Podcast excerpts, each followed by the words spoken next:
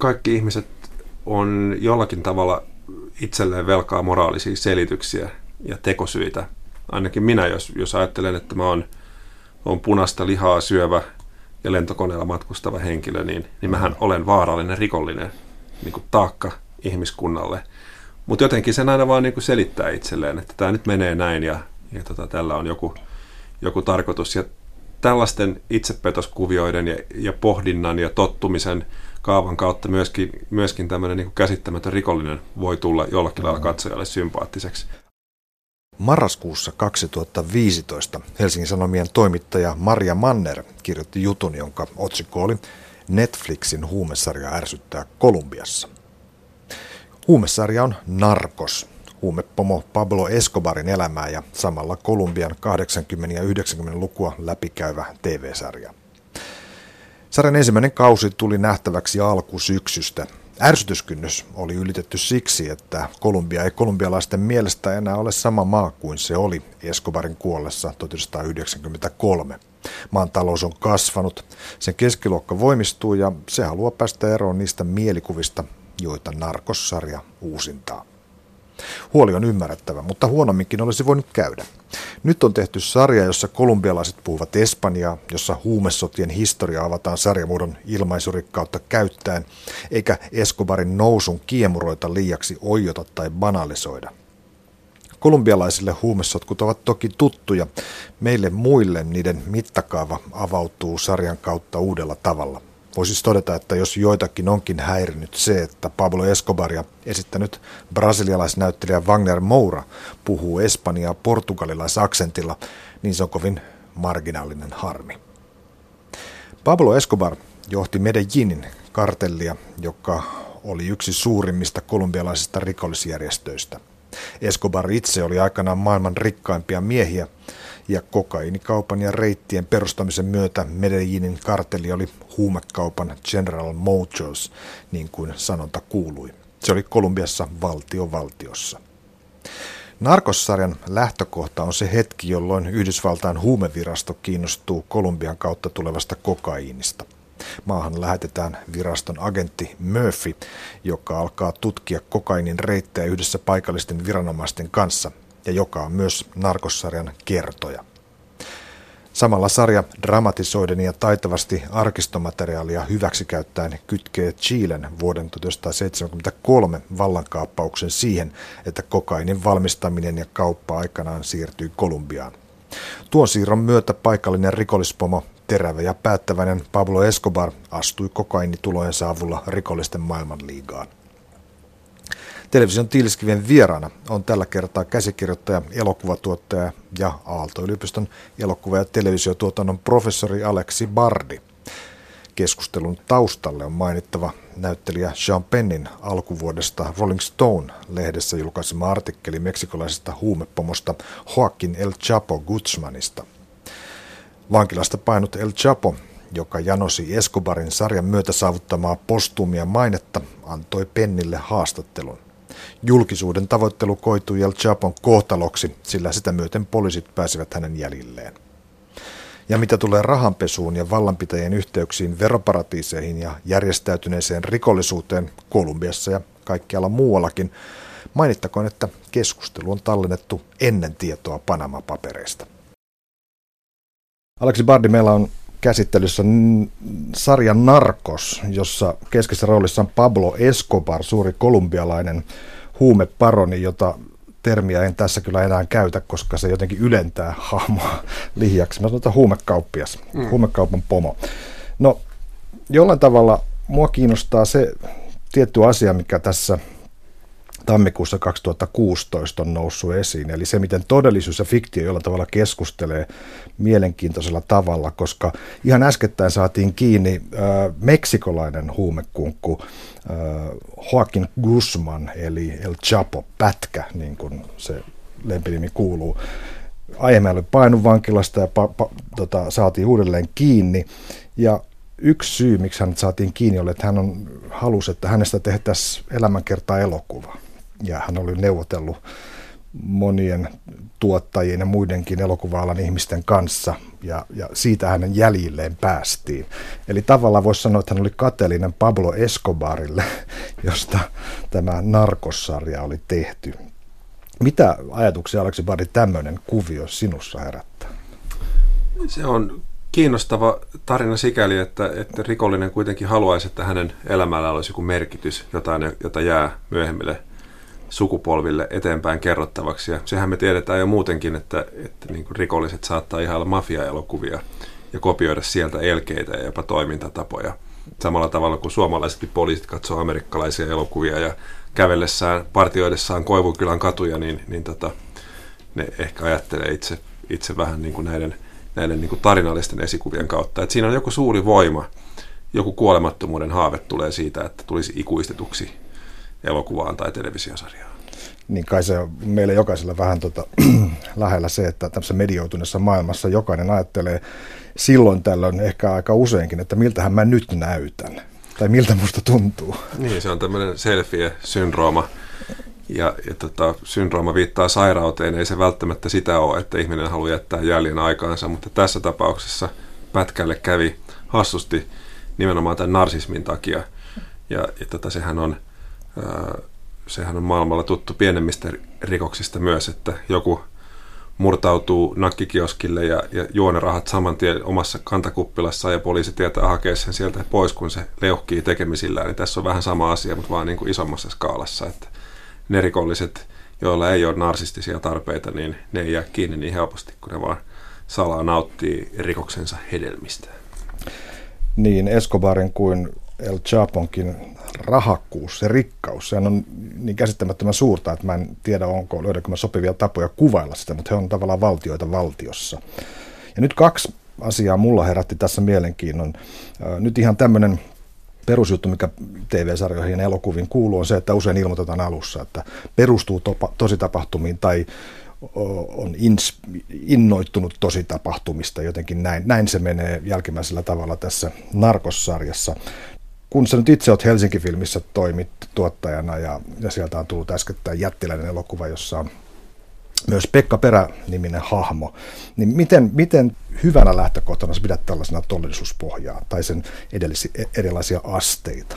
Siinä on kiinnostava jännite aina kun tehdään jotain todellisuuteen perustavaa, koska tarinan kertomisen perinne on yksinkertaistava.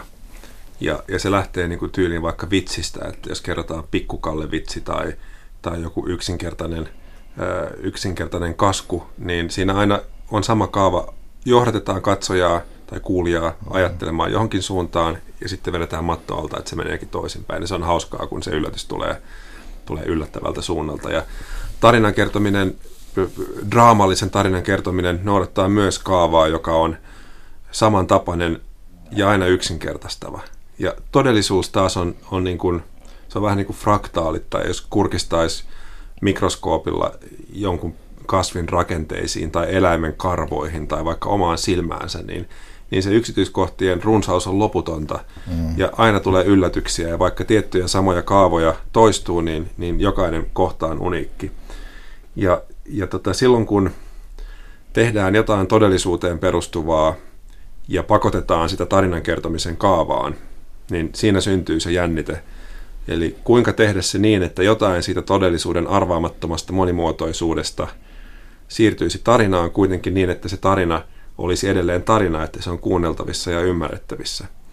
Ja parhaimmillaan, niin kuin vaikka narkosissa, niin, niin sitä tulee kiinnostava jännite, että se todellisuuden rikkaus ää, tietyllä tavalla hämär, hämärryttää sitä tarinan kertomisen tradition arvattavuutta. Ja sitten toisaalta, kun sieltä napataan sieltä todellisuudelta asioita, niin niiden joka, ne kaikki muuttuu merkityksellisiksi. Niiden kai pitääkin olla merkityksellisiä, kun tarinasta on kysymys.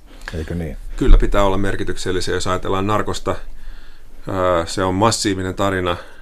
Onko niitä jaksoa nyt seitsemän vai kahdeksan? Kymmenen. Ne on noin tunnin mittaisia, vähän alle tunnin mittaisia.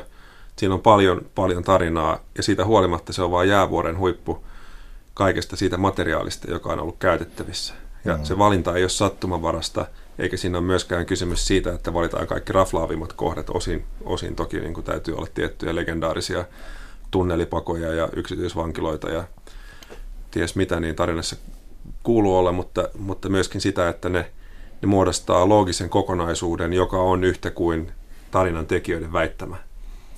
Sean Penn, kun tapas El Chapon, niin hän aloitti tämän Rolling Stone-juttunsa Monteen sitaatilla, joka menee vapaasti suomennettuna niin, että me luulemme moraalin olevan peräisin luonnosta, mutta se on seurausta tottumuksesta. Ja tämä on tietysti aika hyvä tapa astua tuommoiseen maailmaan, jossa on tällaisia superrikollisia, joiden toimintatavat on meille käsittämättömiä, koska meidän tottumuksemme ovat niin toiset. Nyt jos tarjotaan story, jossa on tällaisia käsittämättömiä ihmisiä, niin miten ne ikään kuin kotoutetaan tai tehdään tajuttavaksi? Miten se mittakaava pystytään saamaan ihmiselle? Mikä tämän, tämän, niin kuin, jos mä kysyn sulta käsikirjoittajana tätä puolestaan. Sä oot, sä oot kirjoittanut esimerkiksi uusnatsista ja oot tehnyt siitä jollain tavalla sympaattisen leijonasydän elokuvassa. Kaikki ihmiset on jollakin tavalla itselleen velkaa moraalisia selityksiä ja tekosyitä. Ainakin minä, jos, jos ajattelen, että mä oon, oon punaista lihaa syövä ja lentokoneella matkustava henkilö, niin, niin mähän olen vaarallinen rikollinen niin kuin taakka ihmiskunnalle.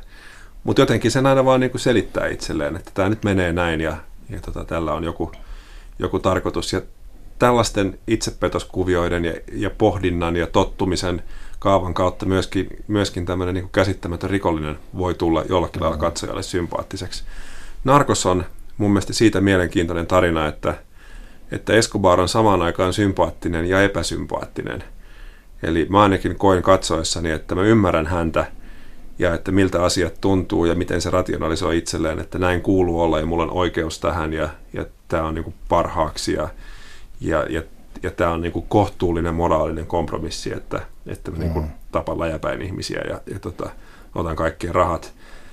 Mutta se ei ole kuitenkaan semmoinen päähenkilö, jolla mä toivoisin hyvää erotuksena vaikka mafia-elokuvista, joille se on sukua, kuten ennen haastattelusessiota sanoit, niin, niin tota, niissähän helposti käy niin, että alkaa assosioitua niin voimakkaasti rikollishahmoihin, että suorastaan toivoo, että ne pelastuisi kiipelistä. Ja narkosissa mm. minulle ei ainakaan käynyt niin, että mä toivoin päinvastoin, että se toinen näkökulmahenkilö, Agent Murphy, että, että hän saavuttaisi hyvän tasapainon sekä henkilökohtaisessa elämässään että ammatillisesti onnistuisi saamaan, saamaan pahan rikollisen käpälälautaan. Niin tämä usein, usein esimerkiksi sanotaan näitä hämärän tai harmaalla vyöhykkeellä kulkeneita sankareita, vaikka Tony Soprano tai Walter White tai, tai Don Draper jopa, niin tota, me toivotaan, että se tarina jatkuu. Nimittäin jos, jos se sankari saadaan kiinni tai kuolee, niin se tarina loppuu. Ja se tietysti ei ole katsojan toiveiden mukaista, kun on viritetty hyvä story siihen ja sä meet siinä mukana. Joo, musta on mielenkiintoista, kun sä sanot, että harmaalla vyöhykkeellä toimivia henkilöitä. Don Draper jossain määrin toimii harmaalla vyöhykkeellä. Sehän on siis neurootikko ja alkoholisti ja, mm. ja surullisen elämän kokenut henkilö, mutta, mutta niin kuin Walter White ja Tony Soprano, niin mun mielestä ne on aika, aika tukevasti siellä mustalla vyöhykkeellä. Ne on sarjamurhaajia ne ihmiset. Että... Se on totta kyllä, joo, tästä, tästä, tästä paketoin ehkä epäoikeudenmukaisesti Don Draperille ainakin. Että, hän oli varastanut identiteetin kylläkin, että tota, siinä mielessä niin kuin metafyysisesti hän oli feikki.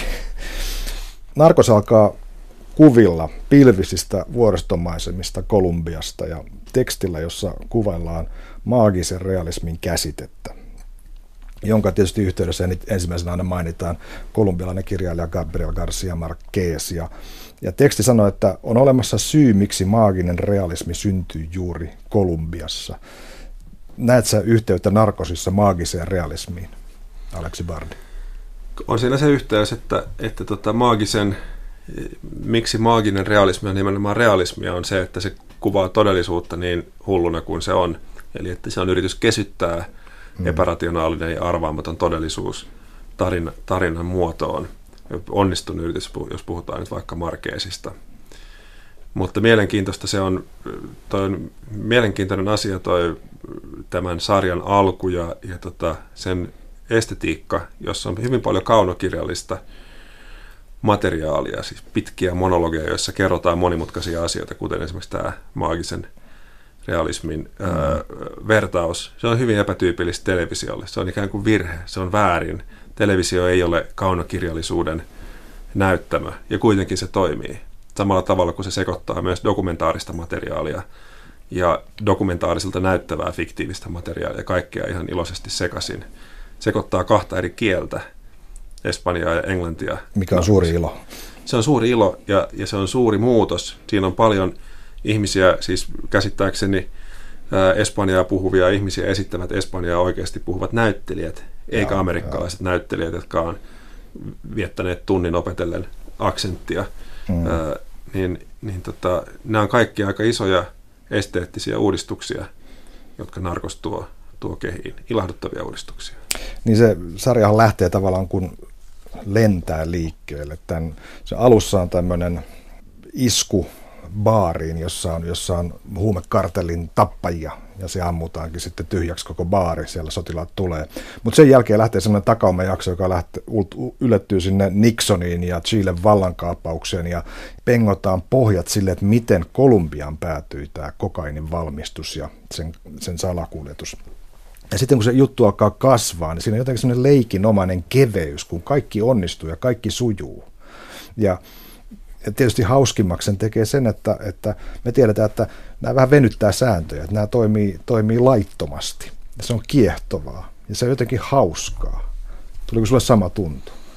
Mm, joo, siis onhan laittomuuksien kuvaaminen hauskaa. Se on meidän salainen toiveemme, että entä jos en piittaisikaan säännöistä, että jos mm. lähtisinkin töistä ja kolmeen vaille neljä. Ja, ja tota, se on yksi osa rikostarinoiden viehätystä mutta toi on myös kauhean tärkeää, mitä sanot niistä taustoista, poliittisista taustoista, ja, ja siinäkin narkos menee tarinan kertomisen yksinkertaistavaa perinnettä vastaan, koska helposti tarinaperinne esittää kaiken sankarin henkilökohtaisena aikaansaannoksena.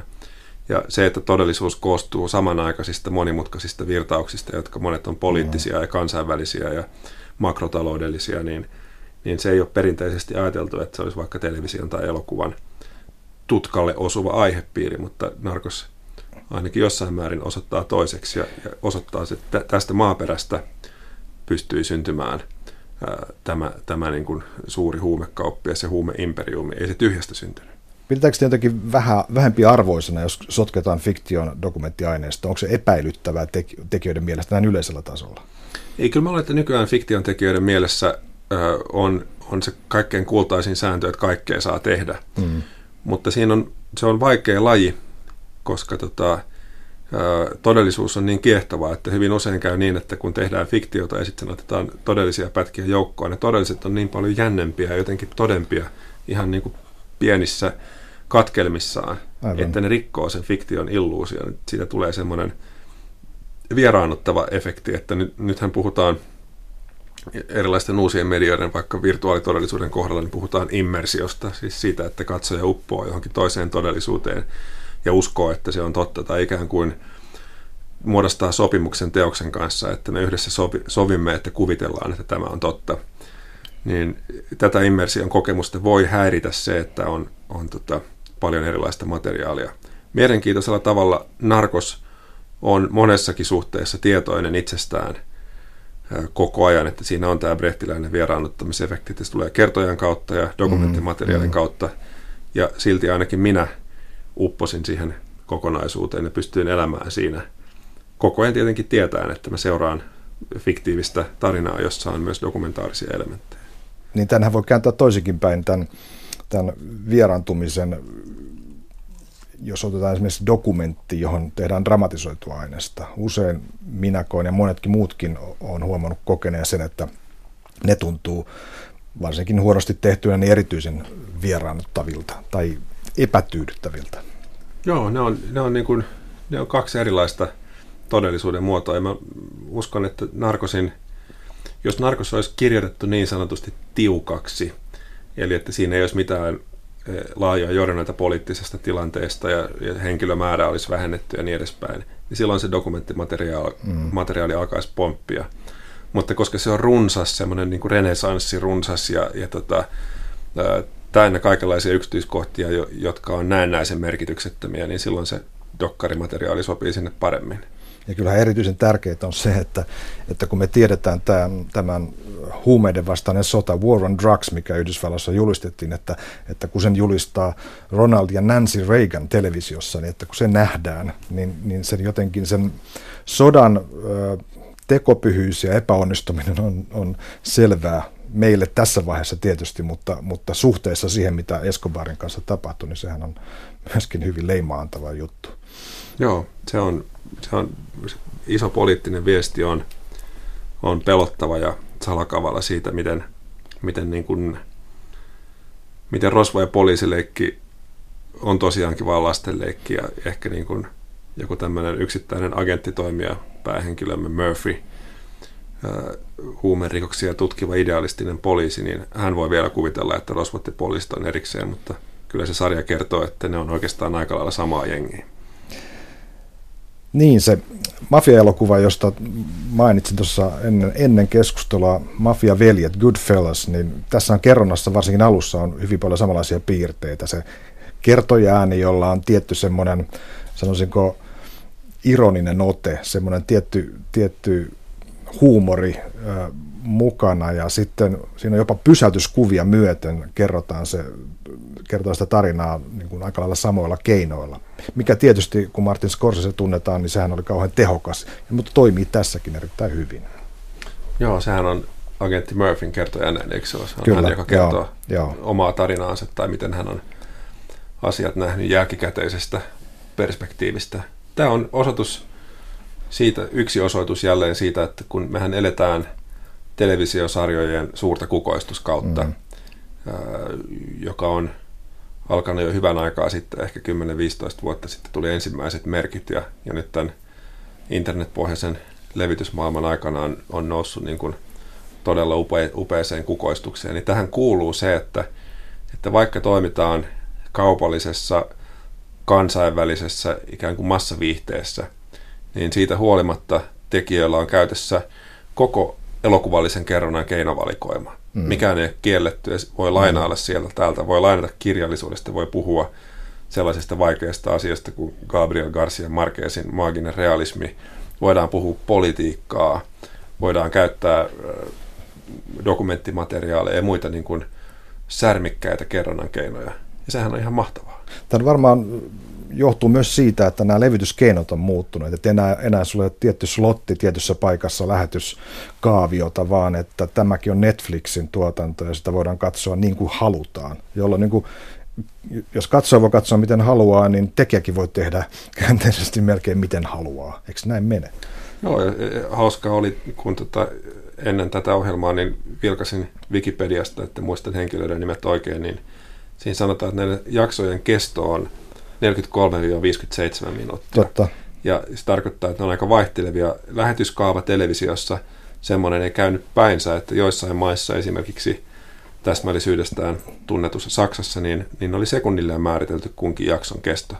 Ja tämähän on taiteilijalle, ää, televisiotaiteilijalle mahtava tilanne, että hän on voinut leikata ne kaikki jaksot juuri sen mittaisiksi kuin niiden kuuluu ollakin. Siellä ei ole mitään liikaa eikä mitään jää puuttumaan sen takia, että pitäisi päästä mainoskatkolle tai urheilulähetys alkaa kohta. Puhutaan lisää tästä Escobarin hahmosta ää, Narkossarjassa. Ää, sehän on mielenkiintoinen kaari sillä tavalla, että kun se lähtee ikään kuin tämmöisestä paikallisesta mahtimiehestä, joka hallitsee salakuljetusbisnestä, ja sitten hän saa kokainin sen mukaan.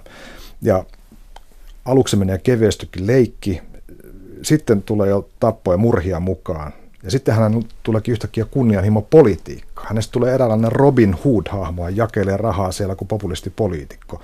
Miten tämä, tämä, tämä politiikka-aspekti sulle kolahti? Se liittyy siihen, minkä takia El Chapo narahti, eli jonkinlaiseen narsismiin. Haluun näyttäytyä hyvänä ja myöskin perustella itselle, että minun elämälläni oli myönteinen merkitys maailmalle. On varmasti ihmisiä, joilla ei ole omatuntoa, ja mä jotenkin niin kuin toivoisin, että Pablo Escobarilla ei koskaan ollut sellaista, koska olisi kauheita ajatella, että joku, jolla on omatunto, olisi voinut elää sen, sen niin kuin niiden tekojen kanssa. Mutta jos hänellä on ollut omatunto, niin, niin tota, silloin politiikkaan pyrkiminen on voinut olla keino ikään kuin ajatella sitä, että tämä oli vain keino, jotta mä pääsin vaikuttamaan parempaan maailmaan. Jos hänellä ei ole omaa tuntoa, niin silloin se on ollut narsismin oire narsismihan tietysti kuuluu se, että on saatava aina vaan lisää. Ei riitä pelkästään se, että köyhä ihminen rikastuu, joka on se, mistä tämä tarina alkaa, että mm. neuvokas köyhä ihminen pystyy yhtäkkiä johonkin sellaiseen, mihin kukaan ei hänestä uskonut, pystyy laittamaan kokonaisen valtion polvilleen edessään. Mikään ei riitä. Sitten seuraavaksi haluaisi, että saisi niin oikein julkisen tunnustuksenkin sille, että hän on tärkeä ja merkittävä ihminen ja hänellä on laillinen julkinen asema. Tähän populismiin kuuluu se, että, että Escobar replik kuuluu tuossa elokuvassa tällä, tällä tavalla muun muassa, että aloitin tyhjästä, en ole rikas, olen köyhä, jolla on rahaa. Se on upea runollinen kommentti se, että en ole rikas, olen köyhä, jolla on rahaa. Se kyllä, se tarkoittaa jotain. Mm. Toi El Chapo, äh, Jean Pennin mukaan korosti jatkuvasti olevassa bisnesmies. Tietysti voisi ajatella sitten niin kuin Machiavellis, Machiavellis Vellin tyyliin, että, että väkivalta on bisneksen jatkamista toisin keinoin. Tämä varmaan sopii mafia-porukoihin. Kyllä, ja kysymyshän on vaan siitä, että mitkä pelisäännöt vallitsee, että, että onhan väkivaltahan on osa bisnestä, jos ajatellaan vaikka sitä, että kaksi pizzeriaa samalla kadulla kilpailee, toisella on vahvempi kassa, niin se pystyy laittamaan vaikka kuukaudeksi hinnat, hinnat niin kuin puolitankoon. Ja, ja tällaisella väkivaltaisella eleellä se puskee toisen pois. Se on laillista tai lähes laillista, on kilpailusäännöissäkin rajoituksia. Se on laillista, että ravintolan portsari ottaa niskaperseotteella kiinni sammuneesta asiakkaasta ja siirtää sen kadun puolelle. Siinäkin käytetään väkivaltaa bisneksen välineenä. Se on laillista ja se takaa viihtyvyyden ja turvallisuuden ja niin edespäin, mutta joku sitten vähän niin kuin venyttää näitä rajoja ja lopulta ollaan, ollaan niin kuin murhaamisessa, jolloin, jolloin se on edelleen, onhan se edelleen liiketoiminta, että se on vaan lakannut olemasta laillista. Niin se on mielenkiintoista, miten Steve Murphy, Yhdysvaltain siis huumeviraston agentti, siellä oikein ui siihen toimintatapaan, kun hän sinne Kolumbiaan muuttaa. Ja, ja aluksi nämä paikalliset toimijat, jotka oli hänen kollegansa Penja ja sitten Eversti Carillo, joka edustaa tätä sotilaspuolta, niin ne jotenkin haluaa pitää hänet vähän etäällä. Sen takia, koska ne ei halua näyttää, että minkälaisia heidän omat toimintatapansa on. Eli kun he saa epäilyn kiinni, niin ne ensin kiduttaa häntä ja sitten tappaa. Mm. Eli, eli tässä, on, tässä on jotenkin kaksi erilaista oikeuskäytäntöä toiminnassa. Joo, joo ja aika nopeasti kyllä oppii Murphy tavoille sitten, että miten, miten Kolumbiassa toimitaan. Ja sehän on yksi, yksi näistä tota, inhimillisen elämän ja yhteiskuntaelämän vaaroista on, että, että kun on joku vastakkainasettelu tässä, vaikka huumekarteli ja poliisin välinen, niin ne omaksuu toisiltaan keinoja. Että Escobarhan rakentaa itselleen ikään kuin – poliisiorganisaation mm. ja, ja tota, vastaa kirjoituksiin kirjoituksilla ja poliisit perustelee kansalaisoikeuksien loukkauksia sillä, että kyseessä on niin, niin, niin kuin merkittävä vihollinen ja samalla itse laskeutuu sen vihollisensa tasolle, että, että se, on, se on asia, joka niin kuin meidän pitäisi Suomessakin muistaa, että, että niin kuin vastustaja ei saa vetää vetää tätä meitä lokaan mukanaan. Että jos ajatellaan nyt vaikka, jos olemme esimerkiksi huolissamme islamilaisesta fundamentalismista, niin, niin paras keino vastustaa sitä ei ole turvautua sen keinoihin mm. väkivaltaa ja tuomitsemiseen, vaan, vaan tukeutua omiin arvoihin, oikeusvaltioon ja oikeudenmukaisuuteen. Tietysti houkuttaa miettimään, että miten olisi käynyt, mitä olisi tapahtunut, jos Escobarin toive olisi toteutunut, se poliittinen toive. Hänhän siis sarjassa pääsee parlamenttiin, istuutuu sinne jo paikalleen, kun silloinen oikeusministeri kuitenkin on saanut tietoa ja näytetään kuva hänestä, hän, pidätyskuva hänestä, jolla todetaan, että hän on itse asiassa on huumerikollinen, jolloin hän poistuu, jolloin tämä niin kuin tavallaan tämä presidenttitie, mikä hänellä oli haaveissa, kaatuu. Mutta mitä olisi tapahtunut, jos Escobarista olisi tullut presidentti? Mm, voidaan myös miettiä, että miten paljon tapahtuu sitä, että kaikkihan ei jää kiinni. Mm. Kuinka paljon meillä on, on poliitikkoja ja poliittisia järjestelmiä, jotka on suoraan tai epäsuorasti riippuvaisia rikollisuudesta. Mitkä on istuvan Suomen hallituksen yhteydet esimerkiksi niin kuin veronkiertorikollisuuteen Suomessa. Että siitähän meillä on vahvoja indikaatioita siihen suuntaan, että, että, että näitä kytköksiä olisi kyllä se valitettavasti on niin, että, että vallan verkostoissa hyvän ja, hyvän ja pahan erottaminen on toisinaan vaikeita, ei toki mahdotonta. Mutta kysymys ei, jos, ei siis mielestäni ole se, että mitä olisi tapahtunut, jos joku rikollinen tai rikollisyhteyksillä valitet, valittu, rikollisyhteyksillä varustettu henkilö olisi päässyt valtaan, vaan kysymys on, että mitä tapahtuu, kun niin monilla valtaa pitävillä on, on tota, ei-terveitä, ei-laillisia intressejä ja yhteyksiä. Niin kyllähän itäisen naapurimmekin presidentin ö, ensimmäisiä tehtäviä oli, oli hoitaa suhteet oligarkkeihin kuntoon, siis omasta mielestään ainakin. Ja, ja siinä on semmoinen symbioosi jollain tavalla käynnissä. Oligarkkeihin ja ihan suorastaan mafiaan, että, no. että, että, että tota, mafia, mafiapäälliköille tarjottiin mahdollisuus joko ää, ruveta oligarkeiksi laillisella puolella tai heidät tuhottaisiin ja, ja tota, mafia käytännössä integroitiin valtajärjestelmään sitä kautta, joka oli tietenkin niin jälleen tämmöinen makkiavellistinen taitava peliliike noin niin kuin vallan pitämisen näkökulmasta, mutta sitten taas mm. vallan korruptoiva vaikutus ei kylläkään vähentynyt tämän operaation myötä. Tässä Sean Pennin artikkelissa muuten hän, hän siteeraa meksikolaista TV-tähteä del Castilloa, joka, joka on esittänyt muun muassa meksikolaisessa Saippo-operassa tällaista uh, huume ruhtinatarta tai vastaavaa, niin tuota, hän Twitterissä vuonna 2012 kirjoitti tällaisen twiitin, jonka hän osoitti El Chapolle, joka silloin on vielä vapaalla jalalla, ja ilmaisi, että, että jos hänen pitäisi jompaa kumpaa luottaa, joko Meksikon hallitukseen tai, tai El Chapoon, niin hän kyllä sen luottamuksensa enemmän osoittaisi El Chapoon.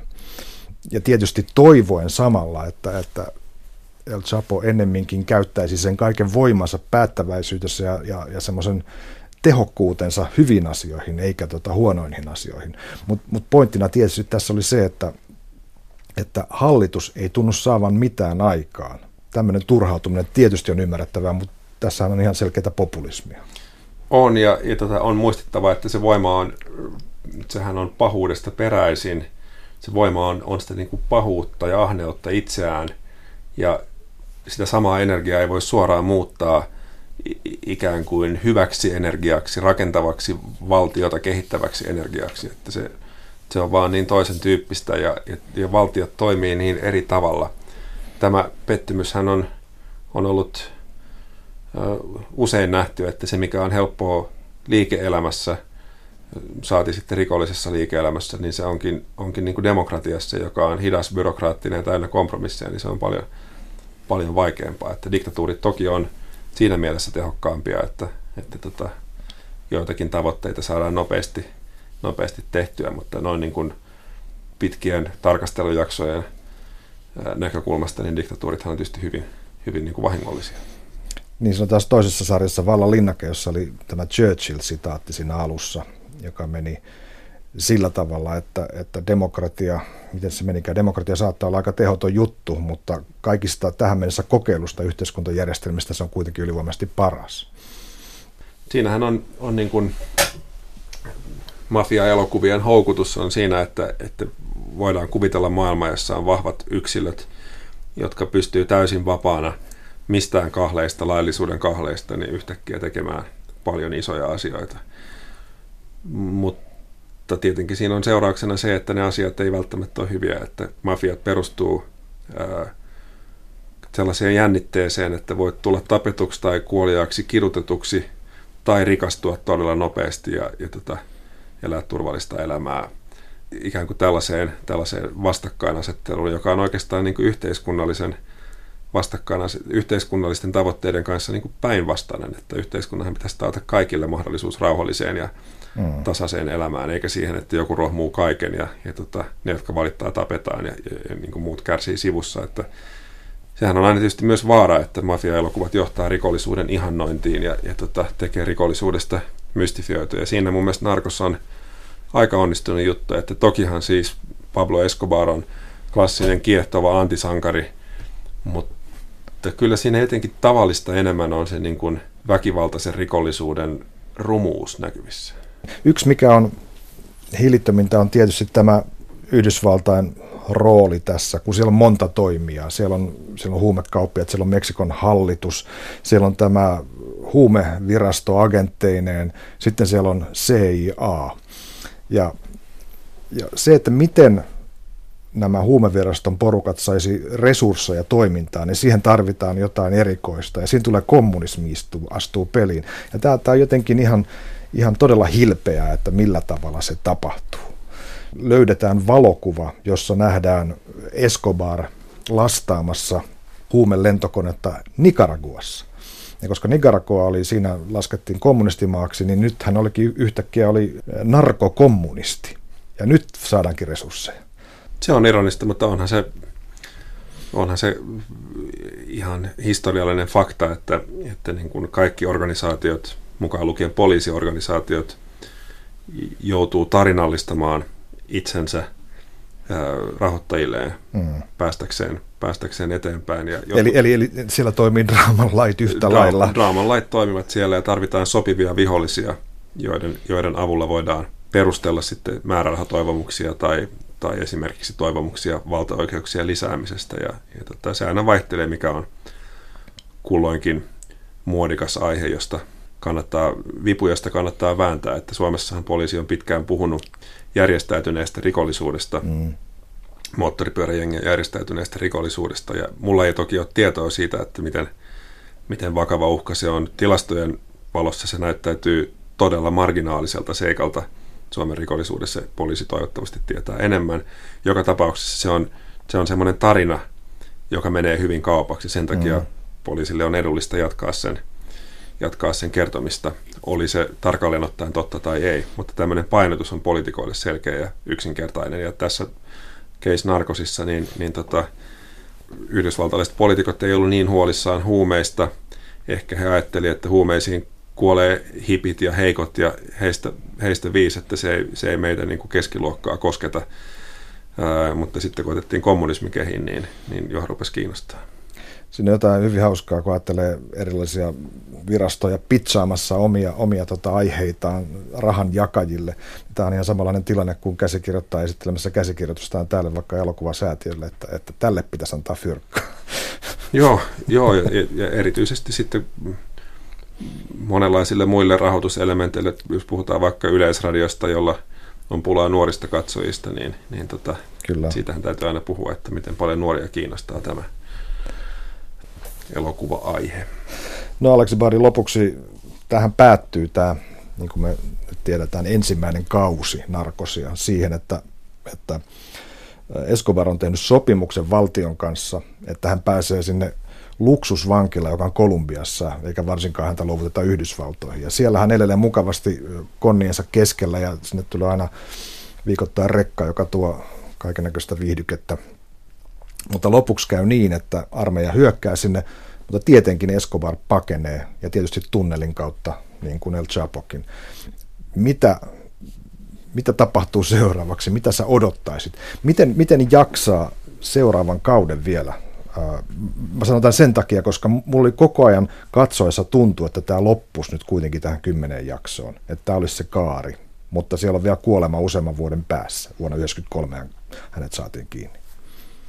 Kyllä mä uskon, että siellä on paljon ja että tämähän ei ole pelkästään tarina siitä, että miten Escobar ja hänen valtakuntansa käy, vaan siellä on ö, iso joukko mielenkiintoisia henkilöhahmoja. Mm.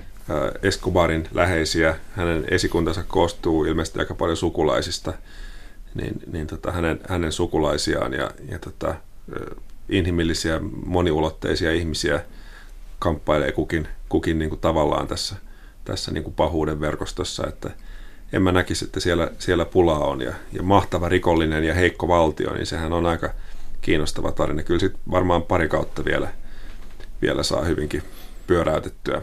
Niin se on tämä, jos ajattelee vain pelkänä juonena, niin tota, koska se on meille tuttu, niin sen ajattelee tavallaan, että pääsisipä se nopeasti loppuun, mutta itse asiassa tässä on paljonkin avaamista, avaamismahdollisuutta siihen koko kolumbialaiseen yhteiskuntaan.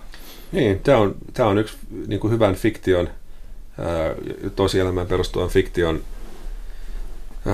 hienoista puolista, että mehän voidaan katsoa Wikipediasta, että mitä Escobarille tapahtui. Mutta mm-hmm. että se, että tekee niin, ei vähennä tuon sarjan katsomisen intoa ollenkaan. Tai jos ajatellaan niin kuin yhtä maailmankaikkeuden menestyneimmistä elokuvista, Titanic, kaikkihan tietää, että se laiva uppoaa ja suurin osa tyypeistä kuolee. Mutta ei se, ei se silti se ei vähennä ollenkaan sitä riemua tai riemu on ehkä väärä sana, mutta sitä, sitä emotionaalista kokemusta, jonka sen elokuvan katsomisesta saa. Muuten vielä tuosta Escobarin omasta vankilasta, niin, niin tota, se toi mulle mieleen semmoisen Klaas Anderssonin runositaatin, jota mä en varmaan nyt siteraa ihan oikein, mutta se on mun mielestä vankila oli muuriton ja siksi kaikkialla.